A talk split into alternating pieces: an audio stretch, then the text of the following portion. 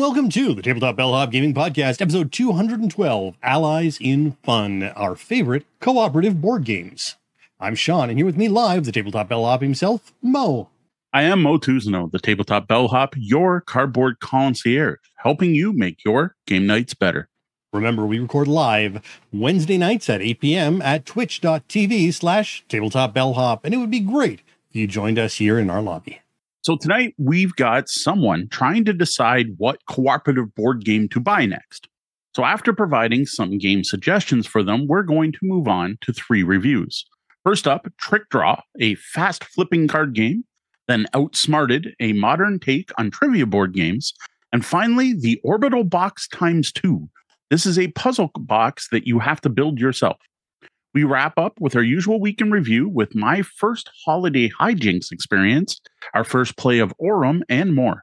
You can always find links to games and other appropriate things we mention throughout our show notes, which you can find at tabletopbellhop.com slash episode 212. Now let's start things going with a trip to the suggestion box. Welcome to this week's suggestion box. Here we share some feedback and other comments we've gotten on our content recently. First, a comment on our Castellans of Valeria preview. Peter Schott writes, Appreciate the overview, and hopefully DMG will take some of that feedback into account and get some decent player aids for some of those points, especially iconography. They've been pretty good about that in the past, but I know people can tend to ignore that when they aren't aware of it or it's just too hidden. Man, even knowing that a bit of information is available, but not being able to find it is frustrating. I know I've spent time flipping through rulebooks trying to find some bit I skimmed through at one point, but only mentioned in a paragraph mid book. Oh, so many times flipping through books going, I know it's in here somewhere. Thank you very much for the comment, Peter. I do have some good news here. Now, I know for a fact that one of the big changes made to Castellans of Valeria from when we had the preview prototype copy is that there is now just going to be a single cohesive rulebook. That way, at least everything's in one place. You're not having the what book was it in problem that we had with the original. Now, I also know that there were player aids. We actually got paper versions, we were sent PDFs. Now, these are going to be in the game in some form. Now, I don't know what that is, if it's going to be separate player sheets or just something on the back of the rulebook, but there will be some form of reference there is going to be some way. Now, the other thing I do know too is they are changing the look of the mm. monuments. So they stand out better from the other pieces in the game because you can build your normal buildings in the game, but then there's monuments. And the reason monuments need to stick out is because they score every round. And they are doing a couple, they had a couple different theories on what they're going to do. And I don't know what the final answer was, but one of the theories was to have them being white with the player colors on them instead of wood color with, or sorry, black with the player colors. And I gotta say, so far it's been really awesome how communicative Daily Magic Games has been in regards to this game, and they've actually like kept me in the loop in regards to changes happening. Usually we do a review or a preview. Um, we get a little bit of back and forth, pass some links back and forth, but once it's live, I never hear from them again. It's not often I hear from a company a month after our previews live saying, Hey, we changed this. So props to Daily Magic Games for that.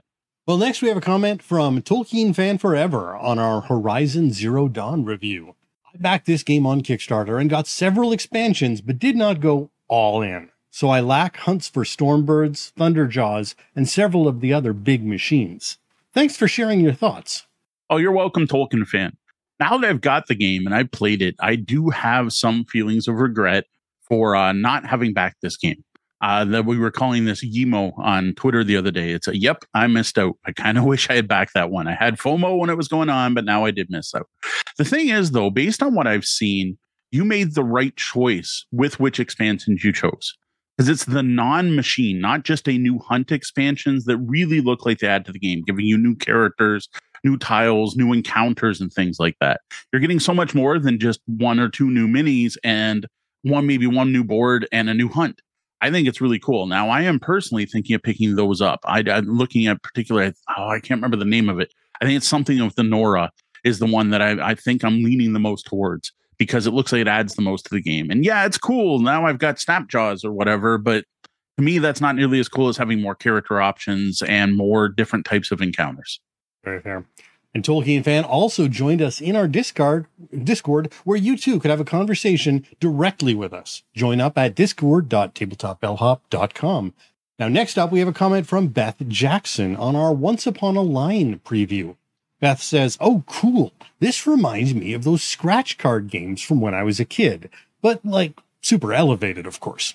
Well, thanks for that, Beth. Uh, personally, what it reminded me of, and I don't know if anyone else grew up with these, if they're a Southwestern Ontario thing, though I think it was, we mainly got them when we were in the States, actually driving to bowling tournaments with my parents, were invisible ink games that you could basically get at any truck stop where we would pull over and we would, you know, everyone use the washroom and there'd be my dad would get some coffee and my parents would be this round like display of all these different books with these yellow markers on them. And they like the end of the marker looked yellow, but then when you drew inside the book, it would show up black text. And it was like invisible ink. I think they were called invisible ink books. And I think that's what Once Upon a Line remind me of. But of course, it's more based on scratch tickets. And I got to say, I still think it's a really cool concept. And I am looking forward to people who back the Kickstarter once they get the final product because we only got to see such a small portion of the game. I'm curious to hear what people's thoughts are on the full experience. Well, let's wrap up with some comments on our topic of games you keep in your collection, even if you don't love them yourself. First, we have Nate Parker, who wrote, Journalist falls into this category for me. I am sure I have several others, but can't think of them presently. Then we have Keith J. Davies, who commented, I keep Splendor and Carcassonne as they are good introductory casual games. Mm-hmm. Star Realms is pretty decent, but I think Hero Realms did it better. But I have heard the revised Star Realms is better yet. Dominion, I can take or leave. Catan, I'd much rather leave. I will use it as a gateway. And finally, Richard noted, None. I only have room for stuff I enjoy. Well, thanks all of you for the comments. Uh, I was pleased to see how many people are just like me and keep games because other people they game with enjoy them. Though sometimes I wish I was more like Richard and only kept the games I personally want to play the most. Rearranging my gaming space to be able to record down here today and finding space for what was up here was quite a bit of a pain. And maybe if I only kept the games I personally love, I might have had enough room. Well, I think that's good for tonight. Remember, even if you don't, if we don't read your comment, reply, or message out loud, we do appreciate hearing from you. All right. One reminder before we get to our main topic. A reminder that we will not be recording a live show next week. That's right. Next Wednesday, that's July the 12th, is right in the middle of the annual Amazon Prime Day sale. And Deanna and I are going to be very busy. We encourage you, all of you in the S or somewhere with reasonable shipping from the US, to pay attention to our various tabletop gaming deal accounts and the Tabletop Bellhop website. Twitter fans should be aware that with the current state of the site, it may not be the best spot to catch deals. Now, we will be sharing deals in the Good Geek Deals group on Facebook, at tabletop underscore deals on Twitter, at tabletop gaming deals one word on Dice Camp, in the tabletop gaming deals group on MeWe, on our newly created our tabletop gaming deals on Reddit. And honestly, our uh, landing page at Tabletop Bellhop is live now. So if you go to Tabletop Bellhop, even right now, we do have a landing page already live for Prime Day with a little bit of tips and tricks for Prime Day, how to sign up for Prime Day if you don't have, or sorry, Prime, how to sign up for Prime if you don't have it yet, as well as some early deals. Happy deal shopping. We're here to answer your game, gaming, and game night questions working with you to make your game nights better. Tonight's question comes from Amon Jerome Lamy, who reached out on Facebook looking for some help. They wrote, I'm obsessed with co op games. I own Zombicide Black Plague and its expansions, and also Pandemic and the Cure expansion. I'm looking at getting some new ones for us to try. My brother has agree- agreed to buy Arkham Horror, the card game, for us, but I want to get something myself. I'm looking into 11 different games and wondering if you have played them all and if you could rank them for me. They then provide a list of 11 games, which we'll get to in a bit. So, first off, thanks for the great question, Amon. Now, when I saw this, I was immediately struck by the fact that we have talked about cooperative games quite a bit. Every single time we've talked about them, it's been kids' games. So we have an entire show on cooperative kids games. Link will be in the show notes. And we have another one that's like great cooperative kids games that adults will find fun, which, yes, that's two different lists. There is some overlap. But we've never actually talked about the cooperative games we like. Now, yes, some of these have come up on other game recommendation lists, but we've never had a cooperative adult game list. I don't want to say adult, a hobby game list, whatever. We've never shared our own personal uh, favorite cooperative games. So what I'm going to do tonight is we are going to answer Amon's questions. I'm going to I'm going to rank the the 11 games they listed, but I want to then expand this to be a talk about our favorite cooperative games out of all the ones we've played. Well, before that though, let's give Amon what they asked for. Here is his list list of 11 games in our order of preference. I will say I have not played all 11. So the bottom 3 games I haven't had the pleasure of playing so I can't rank them. So the three at the bottom of the list, only because I haven't played them, are Too Many Bones, Besieged, and Spirit Island. Now, of the three, based on the research I've done, podcasts I've wa- I've listened to, videos I've watched, the one that looks the best of those three would be Spirit Island. And I have a feeling if I owned Spirit Island, it would have been on our list tonight. And uh, we're not going to rank our list later, but I think it would have been pretty high up had I ranked it. Next would be Too Many Bones which looks fascinating. We stopped by the Chip Theory Games booth at Origins, and I, I, again got to touch it. Those neoprene pads and those custom dice look awesome. But I sat through. I was at an event where at Extra Life, where a local group played through a game, and it took them way too long. So that one, I, I'm I'm not as sure on. And then there's Besieged. Besieged, I know very little about. I know it was a big mini heavy. I think it's a cool mini or not game. But again, I have not played that one whatsoever. So that's this again. These three not based on personal experience, just what I've seen online. Next up, I have Forbidden Desert. Now, my kids dig this series of games, but for whatever reason, they just never sat well for me. I don't know why. Then is Aeon's End. Now, I dig Aeon's End. It's fun.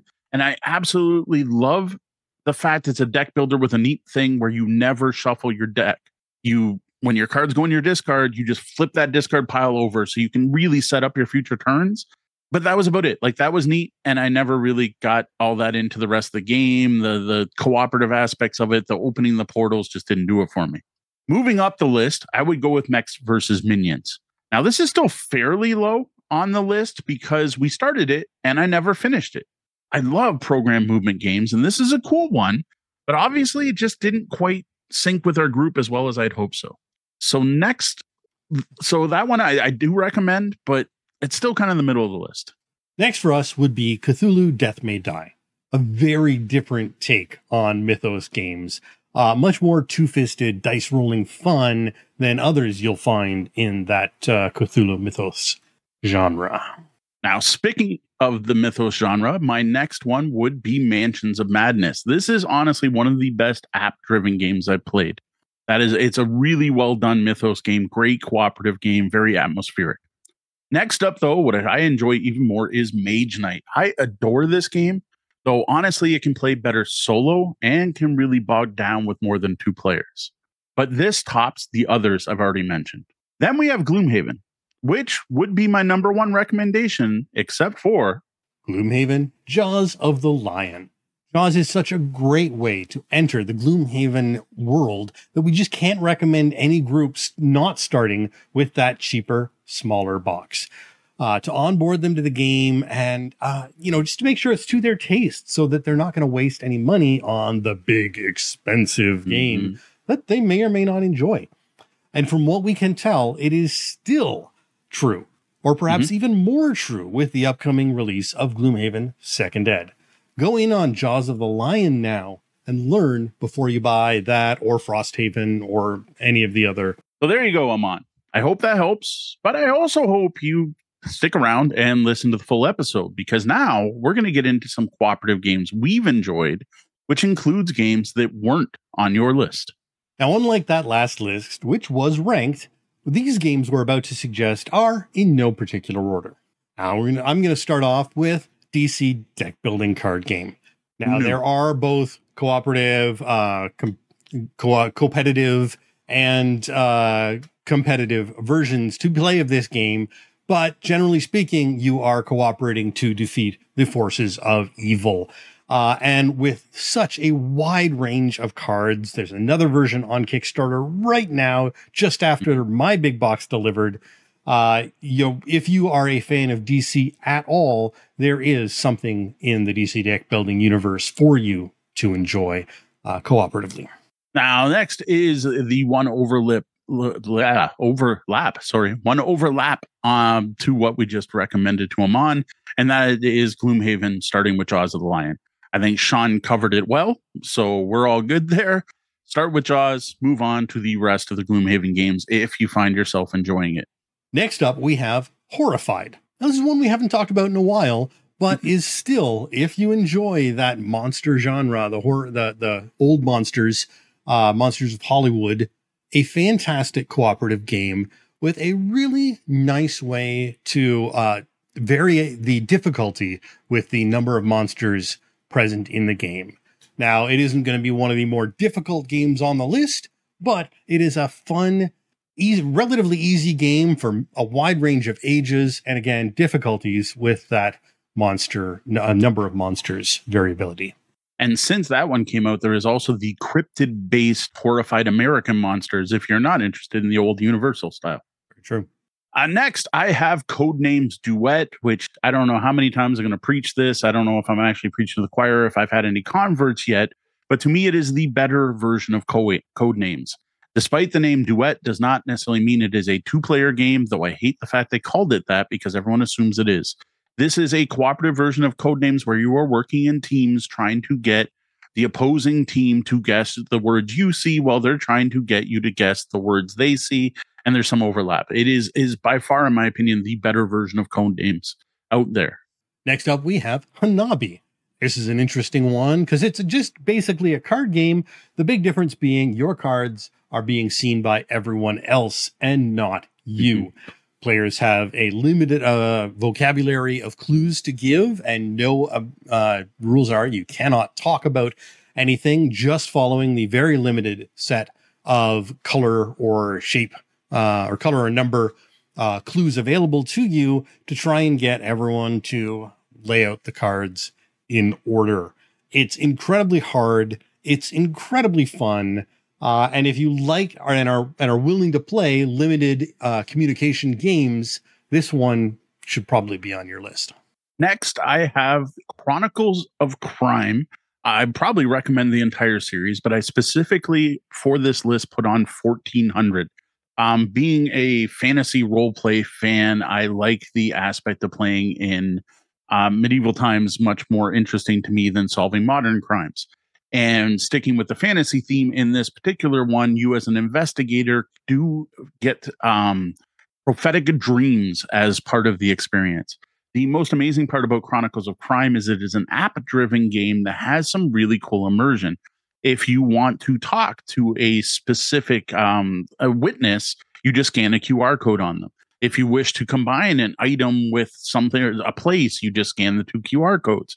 Added to that, there are even AR aspects where you get to a place and scan it and get to use your phone in AR and look around a crime scene. And that was just so immersive and cool. Uh, they even op- offer like a full Oculus Rift like piece of cardboard thing that you can put on to, to improve it. I just stood there with my phone. So next recommendation for me is the Chronicles of Crime series, my personal favorite being 1400. Next up, I've got one that's new to us, but still mm-hmm. an enjoyable game, and that is Illiterati. Now, Illiterati is a word based cooperative game where players are using letter tiles to uh, solve challenges given to them on cards. Uh, and there's a number of challenges that need to be done. But it, again, it is cooperative, so you can talk about the the the def- different um, cards you have, what it is you're trying to solve. You can share letters freely between each other, mm-hmm. and there is an overall goal to be reached uh, not just everybody fighting for themselves a la Scrabble. Mm-hmm. Uh, and so this one is great for people who, uh, families who have different levels of spe- spelling ability. Uh, if you've got that one person in your family who is the spe- the Scrabble master and nobody ever wants to play uh, word games with them because they always win, Illumi- uh, or Literati is a fantastic option because that person is now helping the entire team with their vocabulary, not competing against them. And once again, that is illiterati. Yeah, for for those that don't know the game, think bananagrams where you can trade letters where you're trying to complete objectives like spell words with uh, animals and someone else is trying to spell synonyms. My next one is Legendary Encounters Alien, a deck building game, I think is the full title. Deck builders like to have long titles. Um, this is the follow up to Marvel Legendary, which you will note is not on my list because technically it's not a cooperative game. The Legendary Encounter series took that and made it a full cooperative, and the Alien set does some amazing things to make you feel like you're playing through the first three Alien movies, um, including things like jump scares. There is a the way the I can't remember the name of it, but basically the Alien deck, the Encounter deck, and how cards are revealed and move around on the board. You never know quite what to expect. And you actually get like the blips on the radar and everything. Has some great rules for cooperating where you can share symbols between players to give you that working together as a squad feel.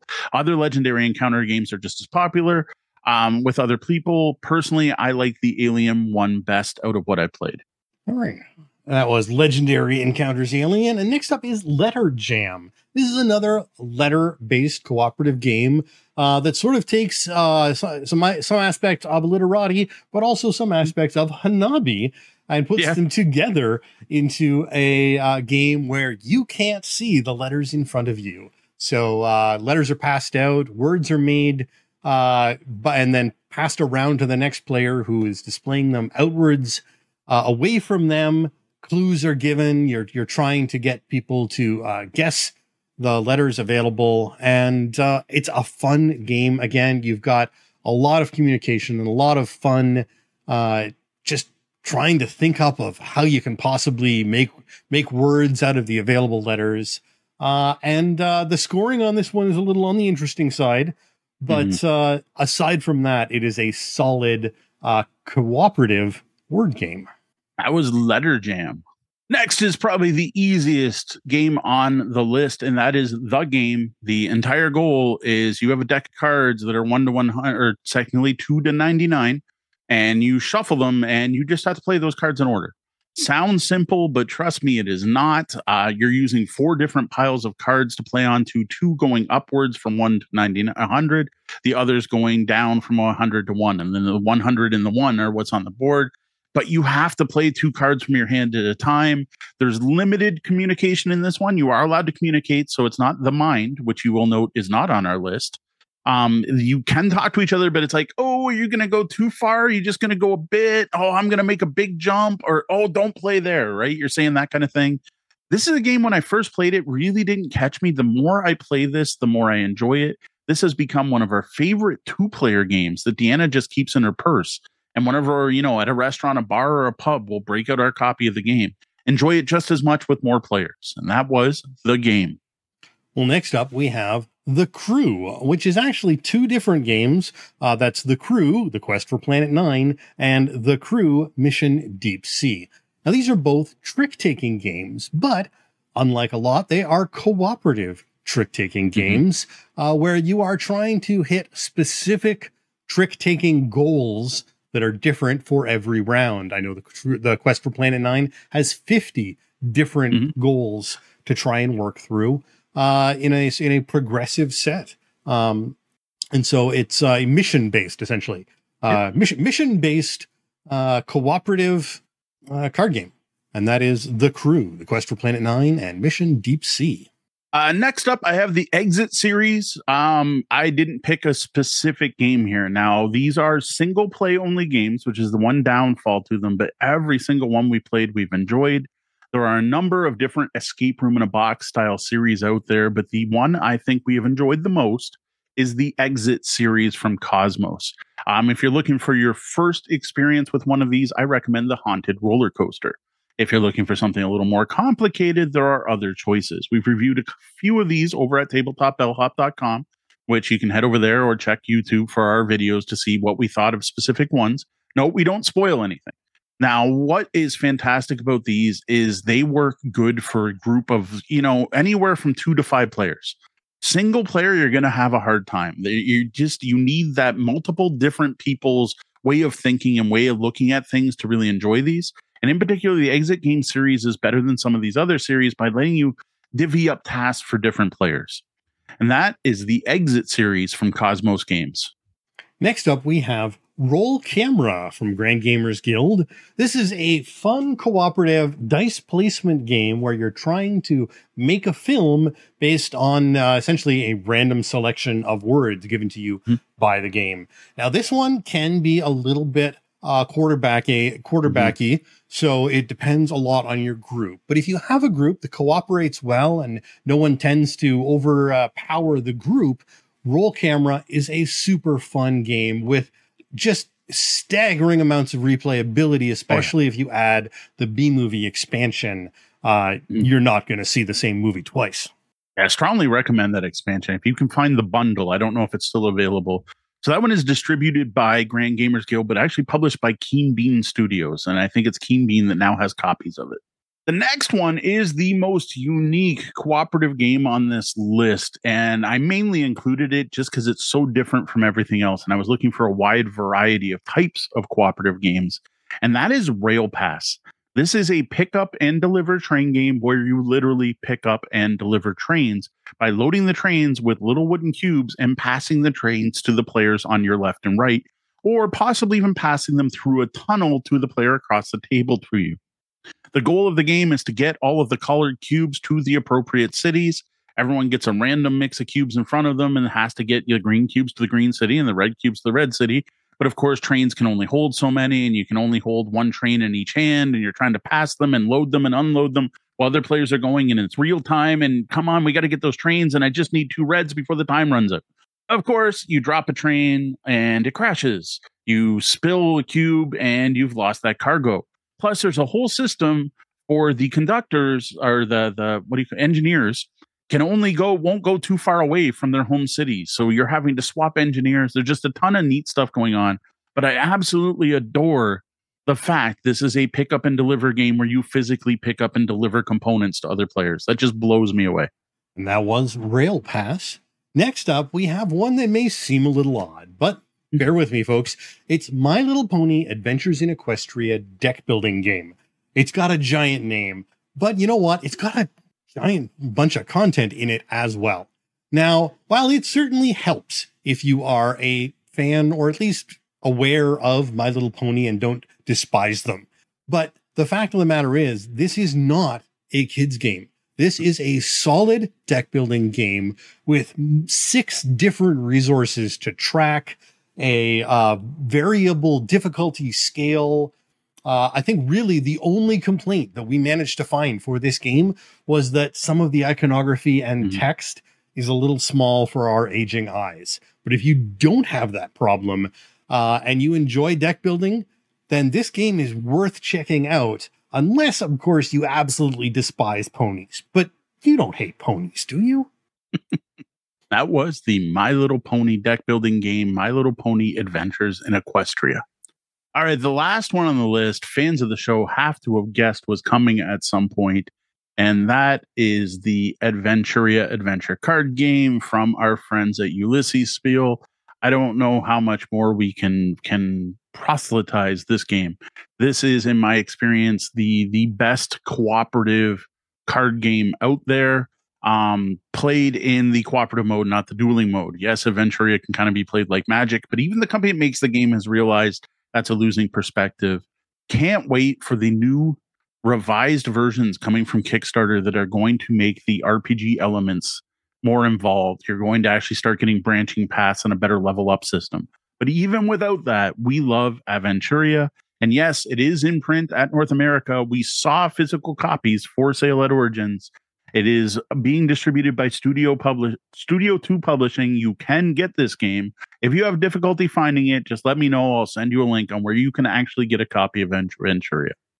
All right, well that is our list, but we still as always have some honorable mentions that deserve a little bit of recognition on our list. So first for me is Marvel Champions cuz I think this probably belongs on the list but I haven't ever even played a non learning game. So when you get the game, it gives you preset decks and it tells you to play Spider Man. And if you want to play two player, play Captain Marvel. Well, that's all we've done. So I can't really throw it on my play this awesome cooperative game when all I've done is played the the intro version. And I would love to play more Marvel Champions, but right now there is the pile of obligation that is is blocking the path. I have to fight through that pile before I feel justified in spending time deep diving Marvel Champions. Plus, a ton of expansion content. Now, they have not even come close to doing every Marvel hero, but there are tons of box sets out for this. So next up is uh, Scooby Doo Escape from Haunted Mansion, uh, the best available, currently available coded Chronicles game. Mm-hmm. Now, the reason this one ended up on our honorable mention list is it's really a one and done. But yeah. One of the nice things about this game, though, is even though it's done, you can pass it on to someone else and they yes. can still get the full experience. There is no destruction or tearing or writing of anything in this game. So while each game group is only really able to enjoy it once, multiple game groups can enjoy a single copy. And my final one is the Warhammer Quest adventure card game, which is a game that might have eventually been cooler than Aventuria. For one, it wins for being Warhammer, and I am a huge Warhammer fanboy. I didn't have any experience with the Dark Eye before playing Aventuria, so I have no like nostalgia or fuel for the universe in Aventuria. But I love the Warhammer world. I love the fact that one of the characters is a a Sigmarite um, champion of Sigmar, and then another one's a Troll Slayer, and you have your Wood Elf, and you have your Fire Mage because that's your typical Warhammer party anymore nowadays. And this was a great game with some great cooperative rules and neat rules where you got to do four different things, but one of your things was to refresh your cards and try and decide when to rest. And it was extremely well done. But it was just one base box. Then Fantasy Flight lost the less the license, and the game died on the vine, as far as I'm concerned. Because like most Fantasy Flight starter sets, you don't you kind of only give you a taste, and that's all we got with this. Now I am fully aware that there is fan created content out there, and congratulations, fans, on keeping this game going. But you can't even get the base game anymore because it's been so out of print. All right. Well, there you have our recommendations for cooperative board games for when you all want to work together and play against the game instead of each other. Did we miss your favorite game? Comment to let us know about it, or better yet, join the Tabletop Bellhop Discord at discord dot uh, discord dot tabletop slash at discord dot tabletopbellhop dot com. Yeah, that sure. was a mess. I'm not sure what happened there. Yeah, I'm not sure what happened there. So before we go on, I do want to call out some recommendations we are getting right now from our chat room here on Twitch. So these are some other people's favorite cooperative games that they would like. So the first one I saw was Spirit Island. Um, Mechs versus was, Minions got men- mentioned at the exact same moment you mentioned it on yes. this show. So Spirit Island was mentioned that you need to play multiple times to figure out the synergies between the gods. But that's not a bad thing. It's just a note that it's not a single use game. Yeah, Mechs versus Minions did come up. And then Red Meeple Ryan, longtime fan of the show, has, has a list for us here. So we have Defenders of the Realm, which I like to call Fantasy Pandemic. Then we have Pandemic the Cure, Elder Sign, which is the Fantasy Flight dice driven mythos game, the co op mode for Conquest of Planet Earth. And then he has other co op games with co op modes, but he's yet to try them. All right. So thank you for the additional suggestions, chat room. Do you have a question for us, as Amon did? Hit us up with an email to questions at tabletopbellhop.com or head over to the blog and click on Ask the Bellhop. Welcome to our review of Trickdraw, a fast playing card game from Housefish Balloon, who we have to thank for sending us a review copy to check out. Trickdraw was designed by Blake Propach and Morteza Reinhanajad. This Western fantasy card game features artwork by Michael Kruda and Li Chang Mei and was published in late 2022 by House, House Fish Balloon LLC after a successful Kickstarter campaign. And for those people's names we just mentioned, thankfully on the YouTube video, we put their names right up in front of us. Yes. Now, this small box game plays two to five players super quickly. While mm-hmm. listed as being for ages 12 plus, we think younger players could pick up this game pretty easily. Yeah. It's fairly light, but it is a step above most mass market card games. Now, Trickdraw is a card driven race to 10 victory points. Each turn, you draw a card and play a card. Each card can be placed face down for one point or face up, doing its ability that's on the card. Now, many of those abilities will let you play or draw more cards, as well as flip over cards already in play. Card combos, timing, tactics, and memory are all going to play a role in Trickdraw. This is also the first game set in the Solundria universe. Now, for what a look for a look at what you get with this rapid fire Wild West shooter card game, check out our Trickdraw unboxing video on YouTube. You won't actually see everything, but we'll get to that in a minute. Now, Trickdraw comes in a cool crate shaped box with a magnetic lid. Inside the lid is a reminder that the game is a race to 10 gold, and under that lid is a plastic insert with room for two sets of cards. Because there are two versions of this game one that comes with one deck, which is what we're looking at, and a copy that has two decks that doubles the player count. The rule book is tall and fairly long, but the actual rules aren't all that complicated. While the text was annoyingly small, the number mm-hmm. of examples given was appreciated. In the back of the rulebook, you will find a card glued into it. Don't bother trying to remove this, as there was an error made and it is permanently mm-hmm. glued in there. Now, when you pick up the game, you should be getting an extra copy of this card. Now, under the instructions, you find a small box labeled Volume 2 Trickdraw. As you can see in the unboxing video, this completely baffled me. I had no idea what this was and thought maybe it was an expansion because it said Volume 2. Now I know this contains a very silly, very simple three pl- card card game called House Fish Balloon, which the designer expects you to play to determine start player when playing Trickdraw. So if you do open this and you see volume two, don't be worried. Open it right away. Go for it. So that's all. So all that's left are cards. And there's a rather large stack of these. They're good quality, easy to shuffle, and feature some nice artwork. Now, while some of the cards are a bit dark, the clarity of the text on them makes up for that, as that's what's most important during the play. Now, with that, let's move to an overview of play. To win Trickdraw, you have to be the first person to 10 points. Game ends immediately at 10 points. Note that could happen on any player's turn, not necessarily the active player. The best way to start a game of Trickdraw is to play a quick game of Housefish Balloon. This is a small three card game that comes with every copy of Trickdraw. Since this is a review of Trickdraw, we'll leave you to figure out how to play that game on your own. Don't worry, it's super easy. Now, once you know who's starting, they shuffle all the cards and deal out two cards to each player and put the deck in the middle where everyone can reach it. That's it. Probably the quickest setup of any game we've reviewed so far on the show. Each turn, the active player draws a card and then either plays a card and draws two more cards, or draws or, two or draws two more cards. When playing, you can place a card face down or face up.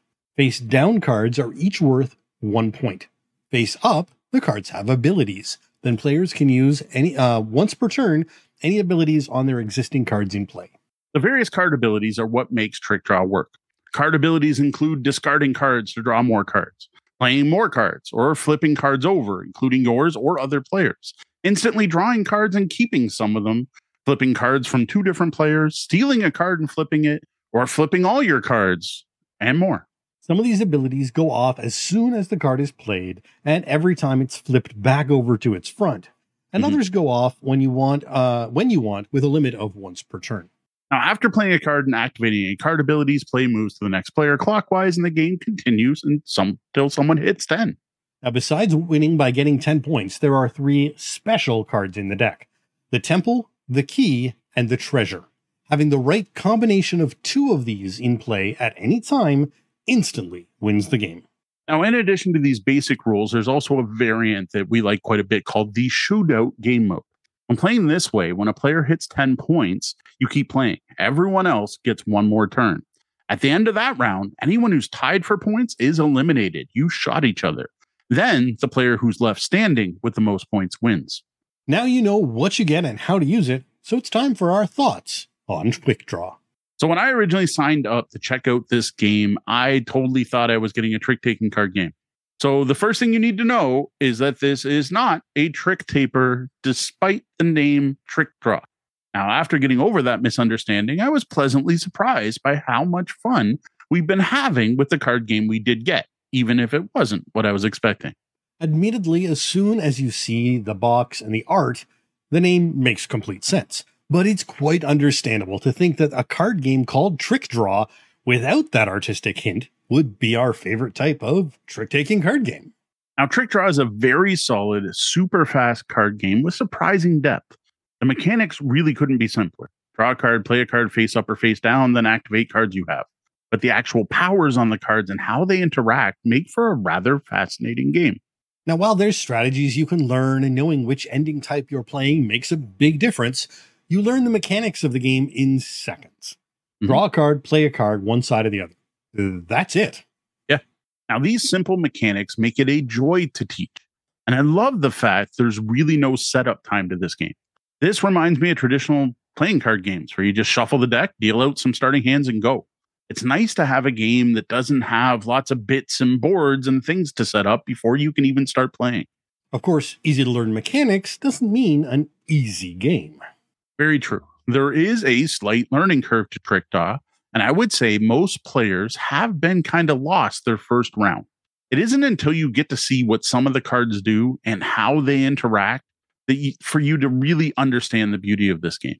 Now, once you see the various card combos and strategies around flipping and unflipping cards, that's when the game starts to shine. So you probably won't get it on that first play. Now, I don't find this to be a problem because Trickdraw is so short. I don't mind playing a full learning game when the game only takes 15 minutes, and when players are usually more than willing to try a second round immediately after finishing the first. Deck composition is really the thing you need to grasp. And while you could let people go through the deck, it's easy enough to learn as you play as long as you don't mind being a little bit uh, behind on your first play if others have played previously. Now, another aspect I like in Trickdraw is that there isn't just one way to win. It's not just about having 10 cards face down at one point each. That is one way to win. But most wins I've seen come from a combination of face down cards worth points and face up card abilities.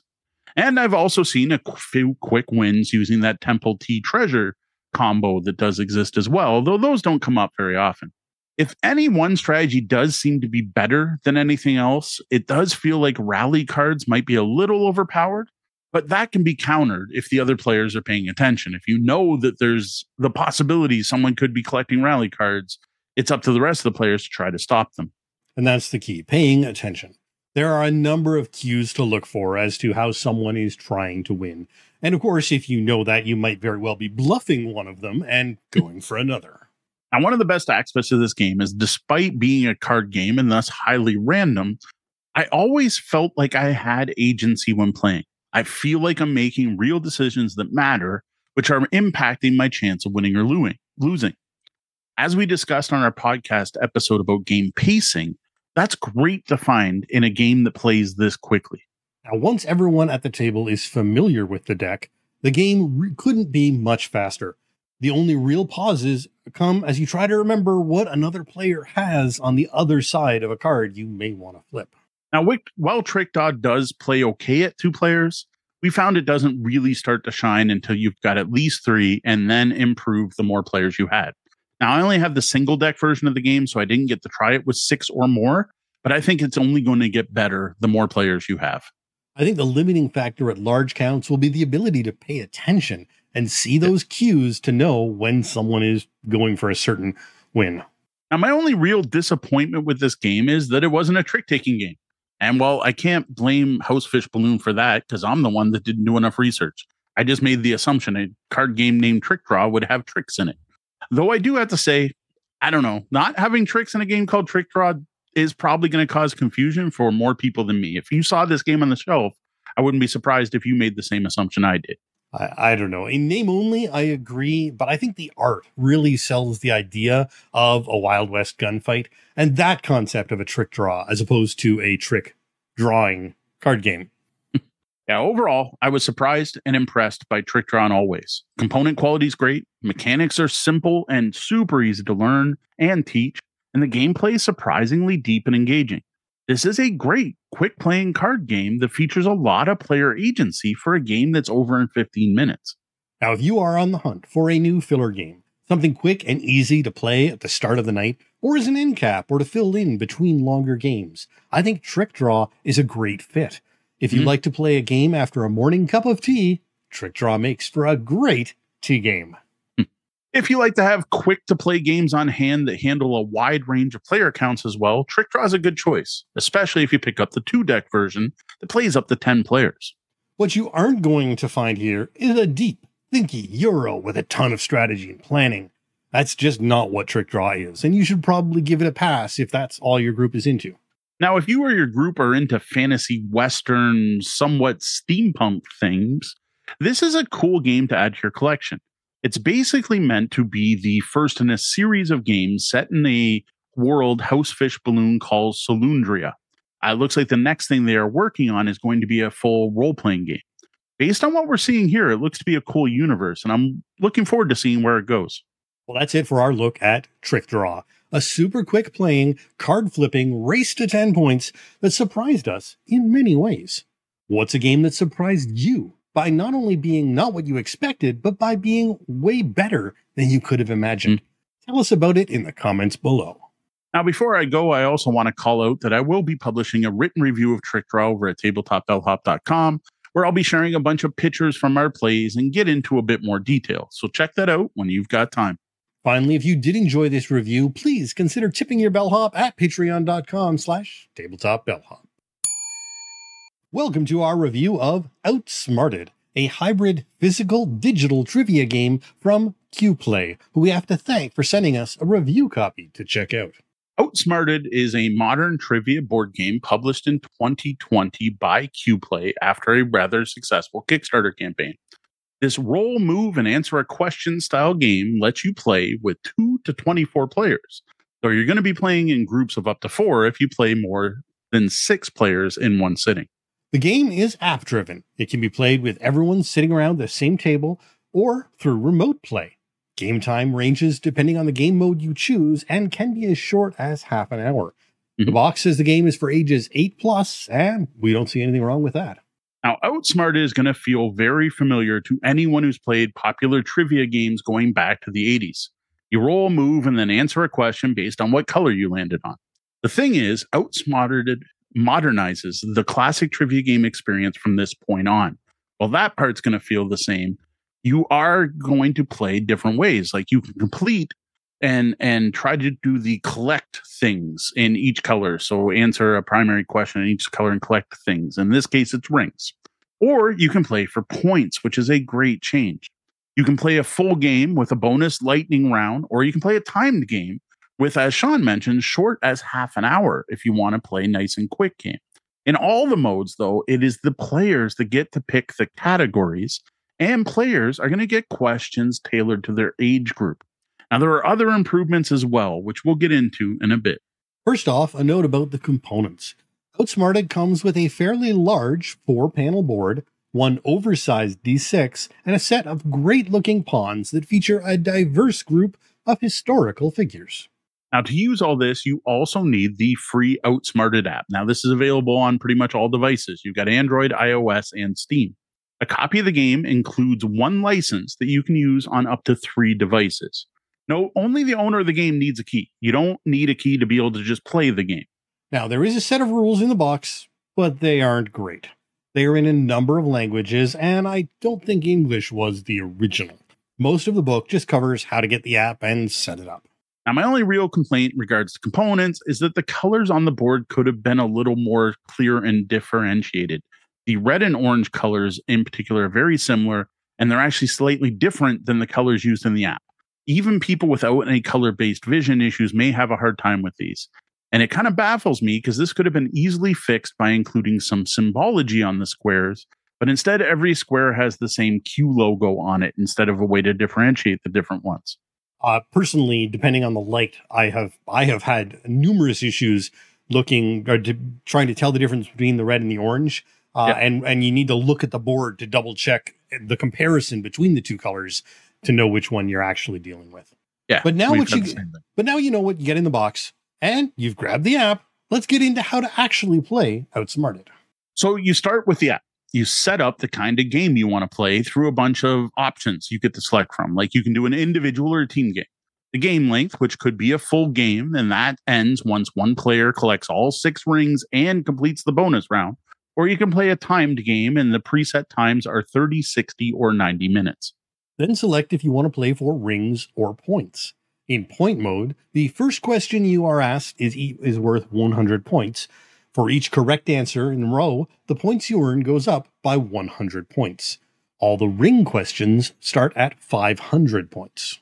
Now, there's also some options to speed up the game. You can reduce the amount of animations and you can do a quicker version of the final round. Now, once you've decided on what type of game you want to play, you need to set up each of the players by giving them a name and age range. You only have to do this once for each player, as the next time you play, they'll already be listed in the app. Now, by creating individual player like accounts in the app, it's kind of cool because you're going to get neat things like your overall accuracy, your win rate, and your high scores being tracked between games. Now, once everyone is in the app, you're then going to select which players are actually playing this game and pick which playing piece each will use. Anyone playing remotely or choosing to use the app at the table will now have to select which character they are playing on their own device. While the game can be played with just one device at the table, we strongly suggest that every player brings the game on their own. Next is picking the six categories to use for this game. Now, there are a wide variety of categories that come with the base game, Plus, there's the option to purchase even more categories as in app purchases. Now, before you want to rush away and do that, make sure you check your email because I am getting a surprising amount of emails from QPlay sending out uh, offering discounts or even free categories for various holidays and such. Like right now, they have a 4th of July sale. Now, this is just a small selection of the categories we personally tried out pub quiz, back to school, sound and music, entertainment, Halloween, 80s hits, man's best friend, vintage cartoons, the logo quiz, and where on earth? Now, when we play, we lead, let each player pick a category to make it as fair as possible for everyone at the table.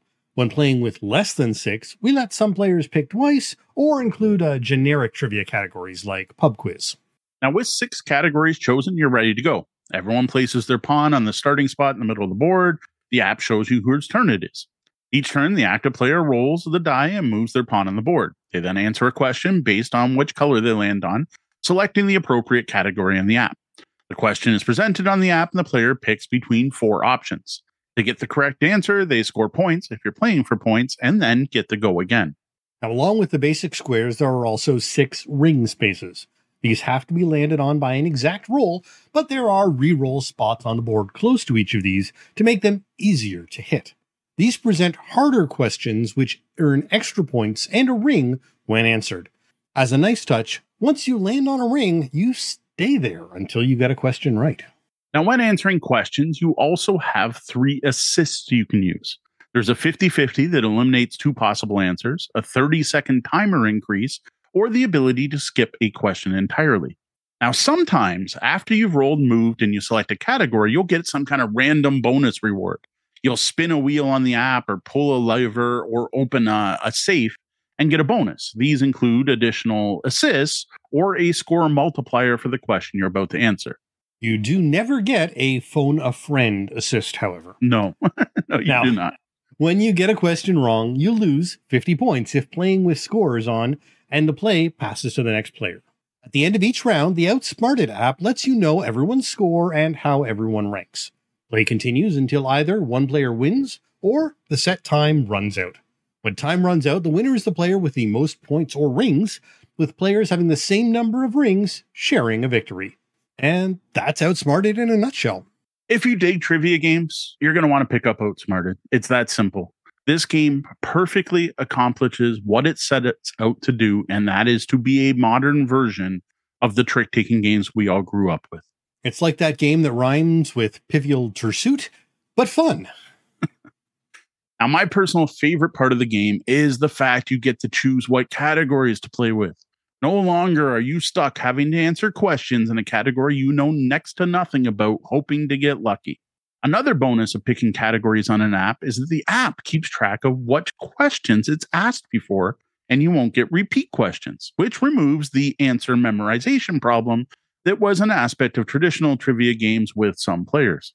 Now, if someone else at the table likes obscure Roman architecture, you might still have that category in play, depending on how hmm. you choose your categories. But you won't have to put up with the same dreaded categories every single game mm-hmm. if nobody at the table wants them.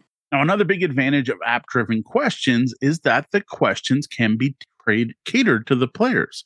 This is a trivia game where kids, teens, and adults can all sit down together and play without the adults having an advantage because the app will adjust the questions for age group. Another additional uh, aspect of using apps is you can have things like musical questions, which mm-hmm. are simply impossible in a card based game of, uh, of trivia. As well, there are regional adaptations. So mm-hmm. questions localized for your player country that you specified during setup. Now, when logging into the app, you select what country you're from, and that actually affects the questions you get, as well as the language the questions are presented in, which is also something you don't get from the old cardboard versions. This was a big deal for me, having grown up as a Canadian playing trivia games that expected me to know things about US politics. Though in Windsor, there is a chance we'd know more about US politics than Canadian. True, very true. Now, the final advantage I think for the app is that the questions are all current and updated based on how things change. There's even a current events category that is, uh, I haven't tried this one, but it's supposed to include up to date events. Now, this is a big deal for anyone who has played those old classic trivia games and had to answer a question about Czechoslovakia or the USSR. Yeah. Now, one issue we did run into, and this is only once in all our plays, and we have played this quite a bit, is an actual wrong answer. Now, this was for a math based question where they failed to apply BEDMAS. And I actually asked if this was a regional thing and if possibly that's not a thing in the region the game was made. Now, the problem was there was no way in the app to accept the correct answer and give the player their points. There's no way to go, we made a mistake. No, give them the points anyway. And I also didn't really see an easy way to report a wrong answer to QPlay.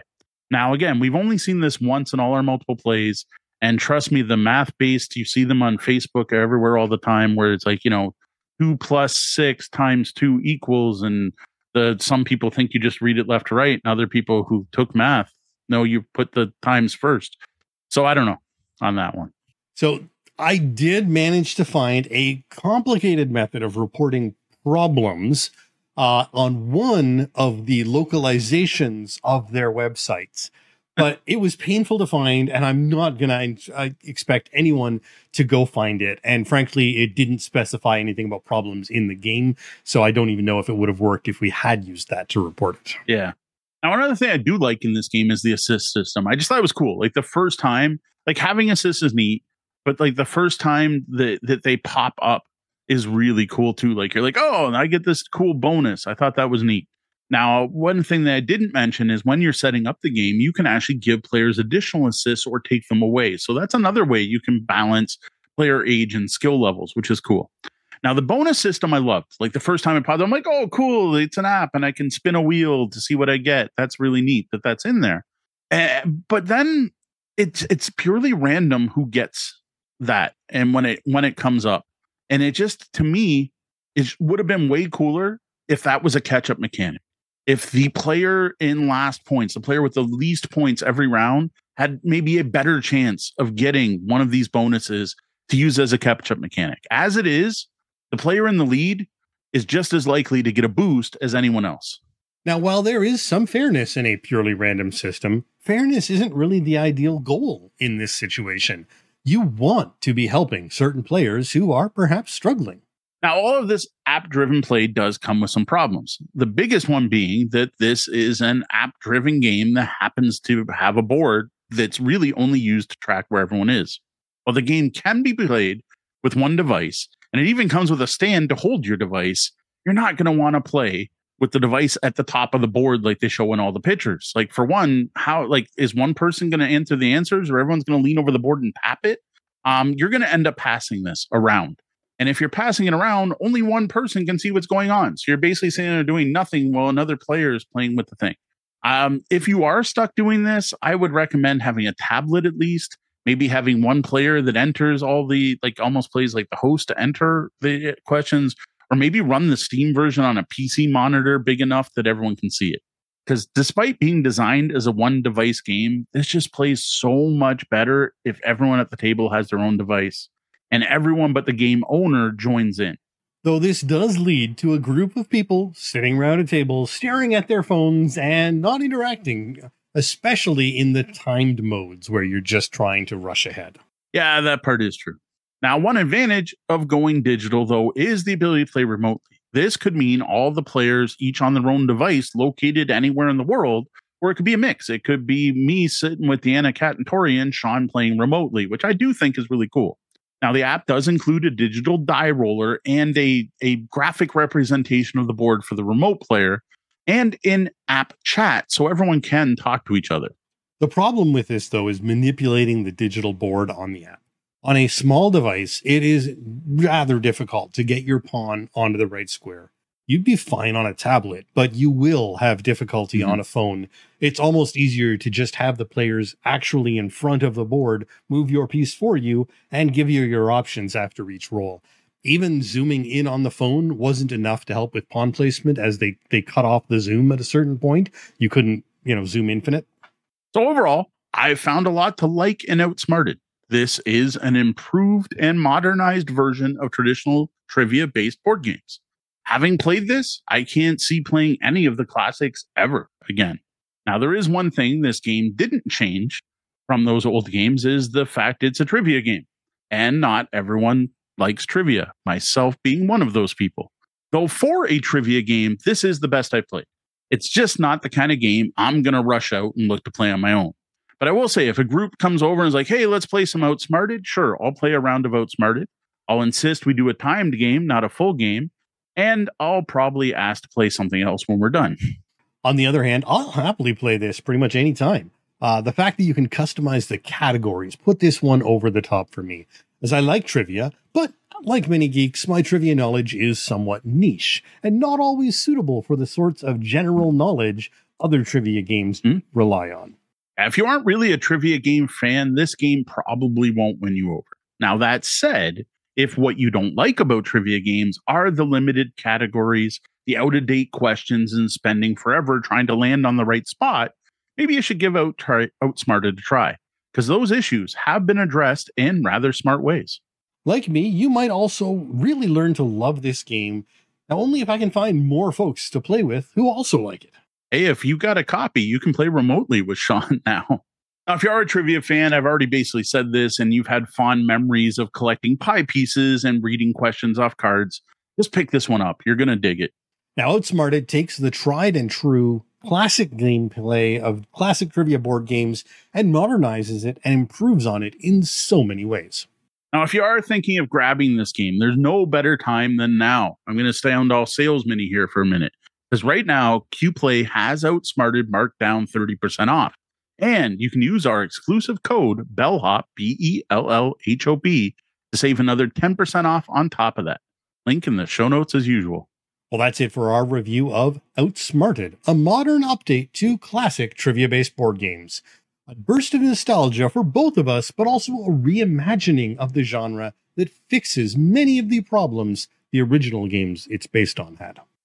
Now, if you want to learn more about Outsmarted, you'll be able to check out my written review over on the blog, where I'll be able to go into a little more detail than we had time for here, as well as providing many of pictures from our gameplays. Do you enjoy trivia games? What's your favorite? Is it the classic Trivial Pursuit or something else? Tell us about it in the comments below. It's time to take a look at another puzzle box. It's time the Orbital Box times two, a rather unique puzzle in two parts from Escape Welt, who we have who we have to thank for sending us a copy of this. I also have to thank them for an exclusive 10% off discount code BELLHOP, B E L L H O P, which I encourage you to use if this review gets you interested in their puzzles. Now, we've talked about a number of Escape Welt's puzzles on the show before. Um, these include the House of the Dragon, the Fort Knox box, um, the Space box, and the Quest Pyramid. These puzzles are a little different from what we're looking at today. This adds a whole new level to the experience.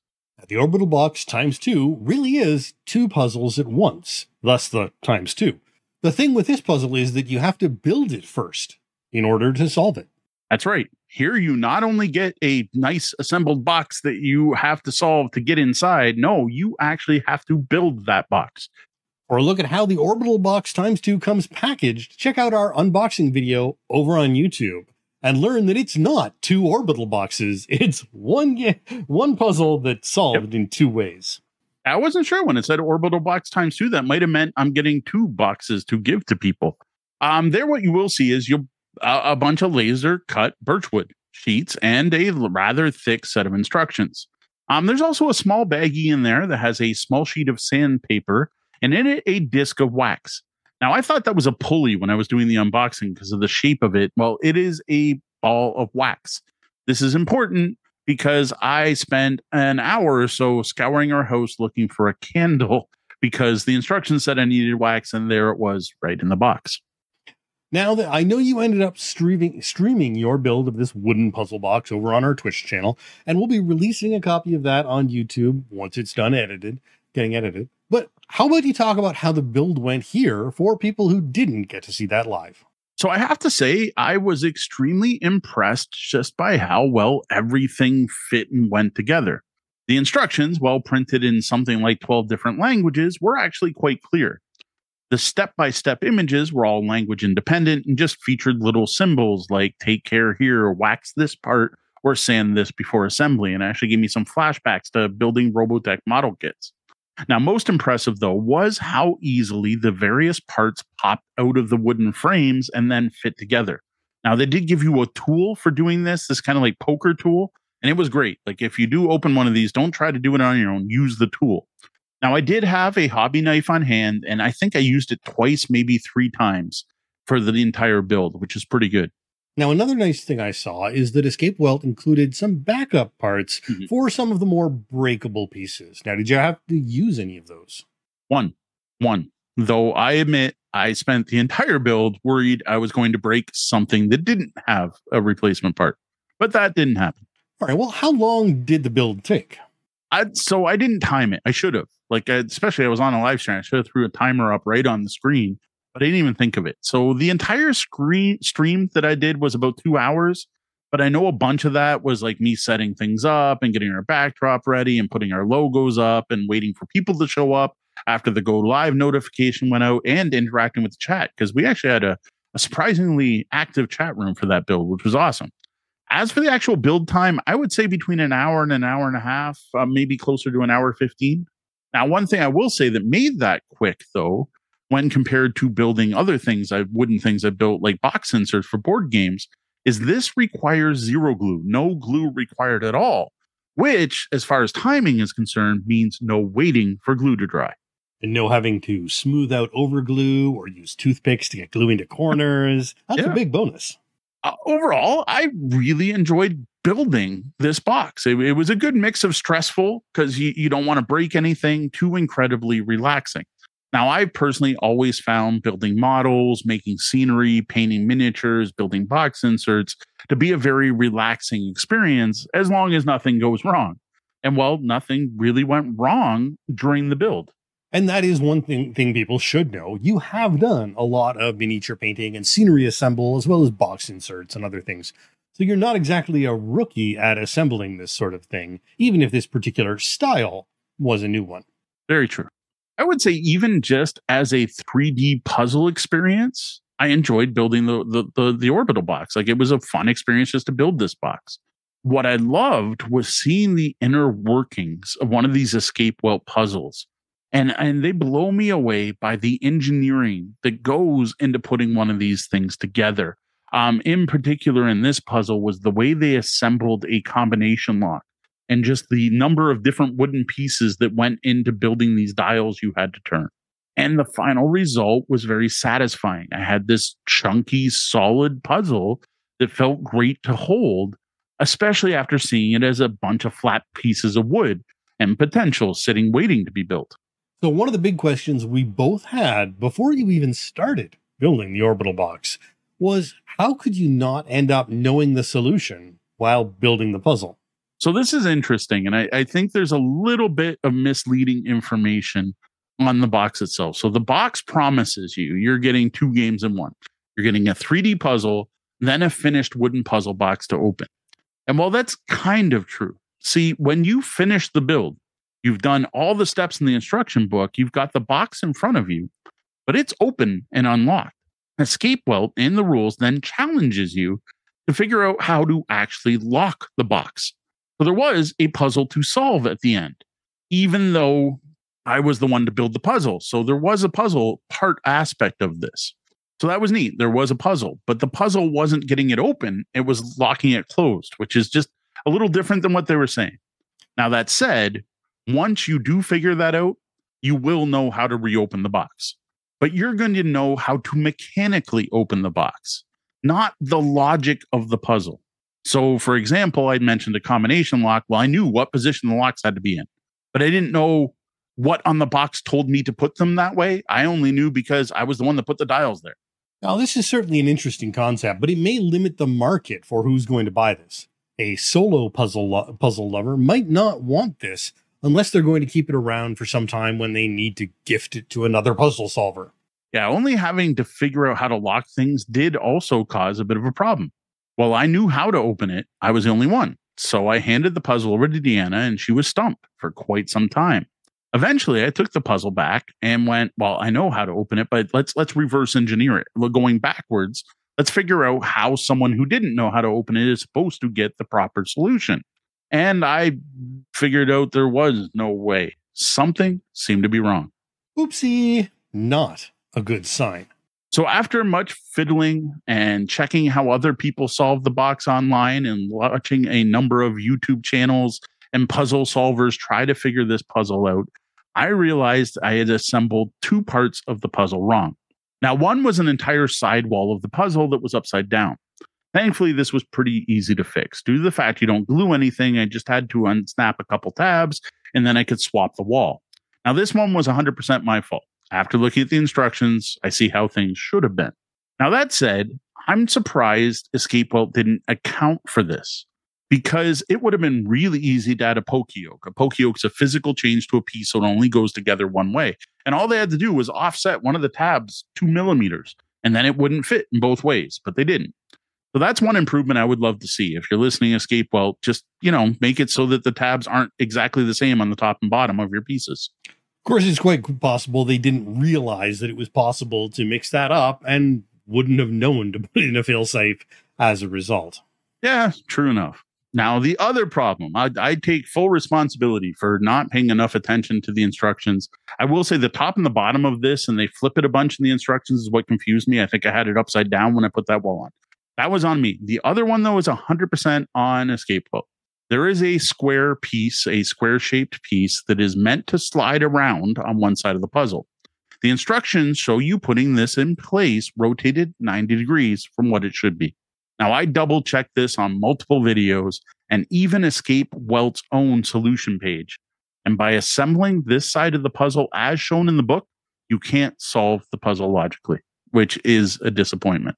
Yeah, that's unfortunate. And not the first mistake we've known about in their puzzles, though they have fixed the other issues uh, that have been discovered. Now, unfortunately, that problem kind of sours the whole experience. Well, I loved building this puzzle and I thought the end result was awesome looking. It also has an awesome prize space, the the spot you open, um, and and it has the most room to become an awesome gift box. But the fact they tell you to build it wrong in the instructions is a big deal. Now, I was able to fix that side as well, though I will say this was a narrow side and it didn't come off nearly as easy as the other.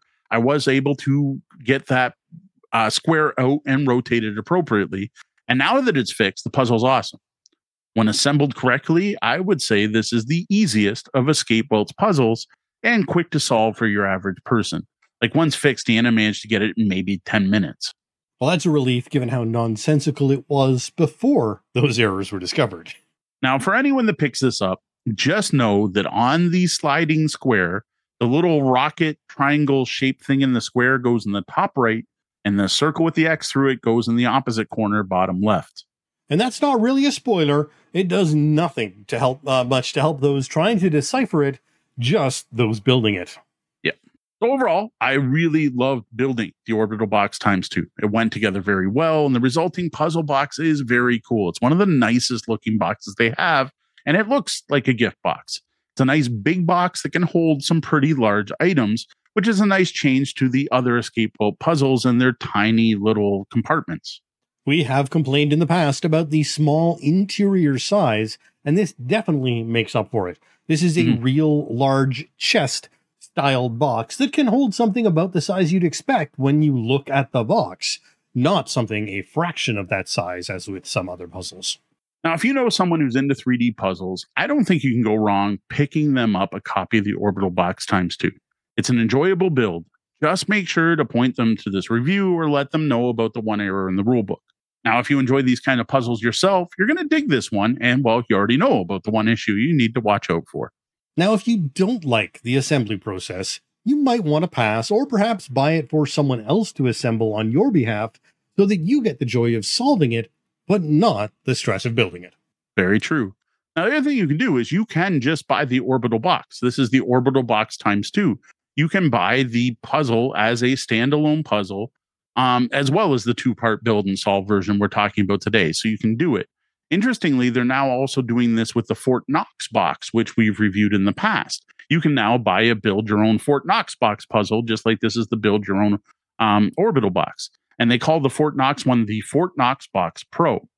Now, one thing I did notice when doing a bit of research on that, because I know I had seen it, was these are cheaper.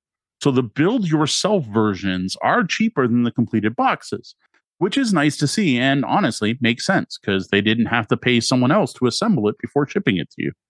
For only pennies a day, though, you could help some poor German family pay for their dinner by assembling Escape Welt's boxes. I have no idea who builds the boxes for Escape. Just saying. No, I do not either. well, I did in this case. Uh, personally, I think your average puzzle fan is going to want to pick this up, build it, and then use it as a gift box to someone else. And it, just like all of the Escape boxes, I think that's the most fun part of these is once you solve them, putting a gift inside and giving them to someone else. Now, in this case, the recipient doesn't get the fun of building the box, but they have the fun of solving it and honestly, this one shouldn't be too frustrating. This is definitely the easiest to open box from Escape Welt we've tried so far. Either way, though, if you do end up picking up an orbital box times two or any of the other puzzles, just the full orbital box, you're buying it for yourself or someone else, remember, use our code BELLHOP to save 10% off, which stacks with any existing deals.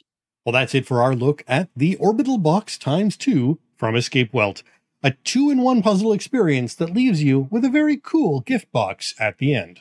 Now, if you're interested in seeing just how this gift box goes together, watch for my Orbital Box build in review to be live on YouTube in the coming weeks. Well, that's our last review for tonight. Have you tried these games or built an Orbital Box yourself? We'd love to hear about it on any on our Discord, which you can find at discord.com slash no at discord. It was right this time. Dot com. And now the Bellhop's Tabletop, where we look back at the games we played since last episode. So, first one I have is Aurum. This is a brand new game um, hitting store shelves in August from Pandasaurus Games, who we have to thank for getting us an early release copy. This is a trick taking game. So, unlike uh, being confused and disappointed by Trickdraw, I got exactly what I expected here. This is a traditional two uh, four player, two team trick taking game with the ability to also play three players. The big change here from traditional trick taking is that when the, the the lead is played, you cannot follow suit. In addition, you can't play any suit that's already been played into a trick. And man, um, I messed it up the most. Deanna messed it up at least once. Sean didn't, but man, I found that hard to do like you see someone throw a blue and you just want to throw another blue. Like it's just yep. years of playing trick taking games. That's ingrained into my brain that I have to follow suit.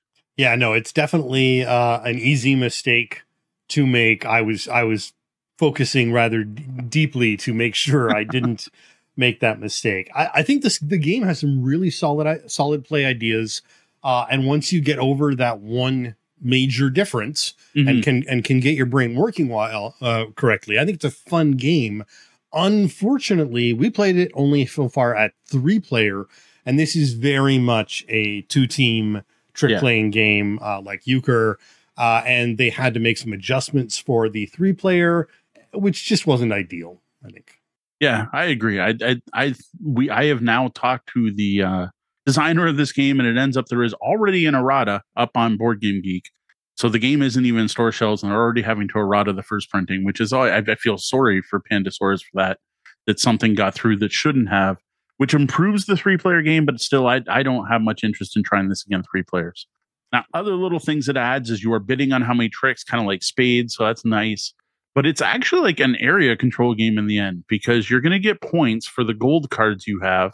And if you hit your bid or beat your bid, or you double your bid if you hit it, whoever has the most points wins the round and takes a gold. So there's like a neat point based thing. And then the player, well, when playing three players, I guess it's supposed to be first player to two gold that wins the overall game. But when playing uh, partners, there's a different system, which we haven't tried yet. There's some interesting stuff here where the lowest played card in a trick gets to take a gold card of the same value. So when you're not winning a trick, you still want to play as high a card as possible to get the right gold cards. Gold cards are worth more points, but they go in a pool. But you can also pay pull from that pool to win tricks. There's a lot of neat things going on in this game. Yeah, and as, as well, you can change your bid uh, throughout the game. Uh, again, I think one again once you get your brain to shift gears into the can't follow suit, mm-hmm. the flow of the game is actually pretty natural. Yeah, uh, and and I think it's going to be a really good team uh, two team game. Uh, it just doesn't shine at, at its fullest at three player. Yeah, I agree. Next up, Castle Panic. Uh, again, we played the base game and we finally won. I, I was shocked. Uh, I don't. I still don't understand why we find Castle Panic so difficult, and the rest of the world seems to think it's the easiest co-op out there. whatever it was, we finally won uh, fairly handily. So we went, all right, we're done with the base game. We are now going to try out the Wizard's Tower. I dig the Wizard's Tower. the The big thing it adds is a a Wizard's Tower replaces one of the things, and you get a deck of wizard spells that this wizard helps you out. And man, they're all awesome. Like they almost seem overpowered. Then you also really mess with the the monster bag. What what comes up, including like imps that can be summoned and boss monsters. There's like six different like badass boss monsters that could come out, and you only use three each game. And it just it was neat. I I really liked the feel of this. It, it somehow felt completely fresh and more interesting than the base game. Yeah, it's it's still while it's still a very random game. Uh, this felt much more like a hobby game as opposed to a generic, you know, mass market, totally random uh, game. Now, I think we also learned some better techniques in this in the yeah. in the game we won. Uh, there were certain things we had we had been trying to overthink the game. I think, I think so. was part of the problem. Uh, we were trying to plan for future turns when the randomness of the game doesn't allow for that, and you just need to do the maximum you can every single turn in that base game. Whereas mm-hmm. you do start to get more strategy in the Wizard's Tower because of especially the the wizard cards. Yep. Now I will say we did terrible um, because our Wizard Tower fell first out of all the towers. And then we spent the game without those awesome wizard spells and, well, terrible boss monsters that just kicked our butts. But it was still, I, I had more fun playing that lose early game of Wizard's Tower than I think I had any of the games of Castle Panic before. Yep. Uh, next up, we played a round of Birds of a Feather. Now, we did talk about this one at the end of our Origins wrap up, and we talked about it during the Origins wrap up. Uh, this is the game where you're playing bird cards, and each has a habitat. You then, when you play your cards, see all the other birds that were played at the same habitat. They stick around for one turn, so you can kind of catch the ones that are lingering. Still dig this game. It is super light. Like this is, I basically just taught you how to play in a way. Um, yeah, there's some rarities and things to worry about. Um, it does. There is a free app out there, so if anyone wants to try Birds of a Feather, you can get the free Birds of the Feather app. Now, all it does allow is solo play, but it also works as a scorecard for the game, which is mainly why I opened it. So after we finished our game, we actually each tried it solo, which I got to say was a little different, but worked pretty well. What I was impressed by in the solo mode that's not, or sorry, on the solo app that's not in the um, card game is lots more information about each of the birds. So that was cool to see. If you clicked on and tapped whatever on any of the birds, you actually got like a full uh, description of what more information on the bird. So I thought that was pretty cool. Um, but as Deanna's pointing out in the chat, though, the free solo version is very different than the multiplayer game. It's it's a different way to play. Mm-hmm. And the one thing we did notice is the rule book has a like, you know, this is a you, you can get ranked like, you know, you're an average bird watcher or whatever. We're horrible. All of us are terrible. I, and I'm either missing something or I am especially bad at it because I have come in dead last uh, yeah. at, at all plays of it so far. I, I don't know. Yeah, and I I don't know what you're doing different than what I'm doing. So I think I've won every play so far. So it's mm-hmm. one that, for whatever, my brain clicks in well, or I'm good at choosing which birds to play. I don't know what it is. Still digging the game. Um, we may review this next week. I don't know. I don't know how many how many reviews we're gonna fit in. It's it's a nice quick one. I, I gotta say for for super. I'm not usually into super light games, but there's something about that one. Maybe it's just the the zen look at the pretty birds feel of it that like I don't feel overly competitive playing it. I dig it. All right. Next, we finally, Mark, you're welcome. We finally played our first Holiday Hijinx game. Now, Holiday Hijinx games come from Grand Gamers Guild. These are small package escape room in a box style games that are made with only 18 cards. Uh, going back to the original 18 card challenge where Hanabi comes from. The one we played is the Independence Incident because it was the weekend between Canada Day and the 4th of July. So I thought it would fit. They are all of these different um, Holiday Hijinx games are based on holidays. Well, assuming you consider your birthday a holiday. Now, I expected this to be very American, being a Fourth of July game about Independence Day. I wasn't expecting quite how American it would be and how much American history, geography you would need to know. Now, thankfully, the app, which I'm saying app, but really it just it's a QR code that goes to a web page, has all of the info you need and more. So that was impressive. Like you could go there and it's got a list of the founding fathers. It's got a list of all the presidents. It's got a copy of the Declaration of Independence, or at least the beginning of it. It's got a copy of American folk songs. So all of the information is there, but I think Americans are going to get more out of this than we did. Now, we got 4.5 out of 5 stars, which I think is pretty good for a bunch of Canadians. Well, I look forward to uh, hearing about the uh, the first of these Holiday Hijinx in uh, in the upcoming review. Uh, we got a bunch of these to get through, and they are um, I don't know. You can you do you call them escape rooms or are they just puzzle games? What are uh, they call them escape room in a box? Like like they're in they're they're there with the exit games or anything. Um, one thing I was going to mention more in the full review is nothing destroyed. I could happily give you your my copy of the Independence Incident, and you could play through it. Um, it was it was the same type. It was puzzles. Um, there wasn't like a mystery. Uh, technically, there was a mystery assault, but it was it was a, it was a series of puzzles presented one at a time. Some used one card, some used multiple cards. All right. Now we wrapped up the weekend with our first six player game of Castle Panic. At this point, like I said, we kind of put the base game aside. We are playing just with the Wizard's Tower. Uh, props to the Castle Panic big box for basically giving me a way to leave it set up to play Wizard's Tower, so that was nice. Broke it out. I already had the bag, had the right things in it. Um, I I don't know why I thought this, but and I'm wrong. I thought six was going to be easier. So six players, what I thought would make it easier is the fact you can trade two cards a turn instead of one, which I thought would make it way easier to get what you needed on your turn. The problem is players only get four cards each. And what we found is as no one had cards after their first turn. There was no one to trade with, so that extra trade didn't help. And even when you could trade, players' hands were so much smaller that they didn't have anything to give up.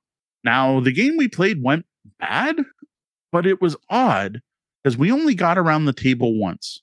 So out of six players, four people only got to take one turn. Two people got to go twice. Now, this should be a bad thing, but no one playing but Deanna uh, actually seemed to care about this. like we were all laughing and having fun, and and and like the last round that took out three of our towers in one set of draws from the bag was pretty amusing. And if the trebuchet had just targeted a different tower, it would have taken out the phoenix that was took us out, and we would have got one more turn. I, I, we all loved it. Um, this was the first time my youngest played, and she really enjoyed it. We even got uh, Holly to join us, which is awesome. Haven't had to, gotten a game with Holly in a long time. Uh, Brenda seemed to enjoy the game. Like the extended family seemed to really enjoy this game. Now, I know Deanna's still not a big fan, but I do think he likes it better with the Wizard's Tower. And we've got so many more uh, expansions to try as well. And, and I, I agree. Like I, I'm I'm with D on this one. The the addition of the Wizard's Tower has really brought this into a gamer's level uh, where yeah. it just wasn't before. Yeah, where Dan is saying this was fine. It was one of those games where the group made the game, especially our kids' enthusiasm, feeding off of that. And I told, I get it. It's, it's not a game for Deanna. All right. Well, how about a look ahead? Uh, what uh, what do you have coming up? So going strong on unboxings. We're nice and ahead of schedule on that. Um, you can't wait till the new ones start coming out because they're recorded here in the new studio. I've now got a three camera setup and um, higher definition. We will now be broadcasting uh, the the unboxings. Will be at higher video quality, which some people have asked for. So looking forward to those getting out. Um, the big thing still is yes, it, it is awesome that we went to Origins, and it's awesome we brought a bunch of games back. But we do still have a pile of obligation that existed beforehand. So we're still trying to push through that before we get into a lot of Origin stuff. Now, the big one this week and or two, like the next couple weeks, is going to be trying out the latest Martin Wallace game. This is Fighting Fantasy Adventures. This is based on the Fighting Fantasy game books, the classic game books from Ian Livingstone and Steve Jackson that many of us hobby gamers grew up playing. This looks great. This is a card driven dungeon crawling game by Martin Wallace. I'm really looking forward to checking that out. All right. Uh, anything else? Well, then on the pile of obligation, there is more Castle Panic. Um, I kind of feel like I want to do Wizard's Tower till I win before opening the next one, but we'll see how many games that takes. I'm also hoping to get a Literati to the table. That's one I want Brenda to be able to try because she's one of the people really into spelling games. I think Gwen will enjoy it as well. So I'm hoping to try that with the extended family. Um, the one I want to play with you when you're available is Seas of Havoc, because Seas of Havoc is a combination of naval battle game, worker placement game, and deck builder. And it takes the whole you're mashing deck building with board game to a whole new level, in my opinion. It's like it's step even above Tyrants of the Underdark for integrating those different mechanics. And I think we're going to have a lot of fun with that one. Plus, for our last unboxings, what I did is I let the kids each pick one game from something we brought back from Origins that they want to play. And while despite the fact we won't be reviewing them right away, we do have to play the game a bunch of times before we can talk about it. So there are a couple Origins games that I am hoping to play with the kids. All righty. And this show wouldn't be possible without our Patreon patrons, our VIP guests. So here's a quick shout out to five of them. Roger Malosh of Roger Dodger Games. Thank you. David Miller Jr. Thank you. Brian Kurtz. Thanks, Brian. Uh, Jeff, Sheila, and Clara Seuss. Thank you. Kat Torrey and now Clark Dome. I don't know we can do with Kator anymore. Kator Club. Uh, I don't know. Like Kator. Like I, I don't K-Torque. know. K-Torque. That that sounds rude somehow. it really does. Claytark. Claytark, maybe. There we go. That sounds somehow better than Clay Torque. Anyway, what I, what I want to know if you're listening at home right now, or if you're listening, when can we game together? Come on, kiddo's got to be old enough for a babysitter by now. Well, that was the double bell. That means our shift's coming to an end, and we're going to have to lock the lobby doors. Though the doors are closed, you can always find us at tabletopbellhop.com, all over the web as Tabletop Bellhop, one word, and on your podcatcher of choice as the Tabletop Bellhop Gaming Podcast. Dig the show and the other content we produce, please consider stopping by patreon.com slash tabletopbellhop and tip your bellhop. Well, that's all for tonight. Thank you, lobbyists, for joining us live, and be sure to stick around for the Penthouse Suite After Show. For Tabletop Bellhop Gaming Podcast, I'm Sean. And I'm Moe. Thank you. And, And game, game on. on. Find full reviews, show notes, and more at tabletopbellhop.com. Graphic design by Brian Weiss at RPG & Co. Music is Nimbus by Eveningland. The podcast is released under a Creative Commons Attribution license.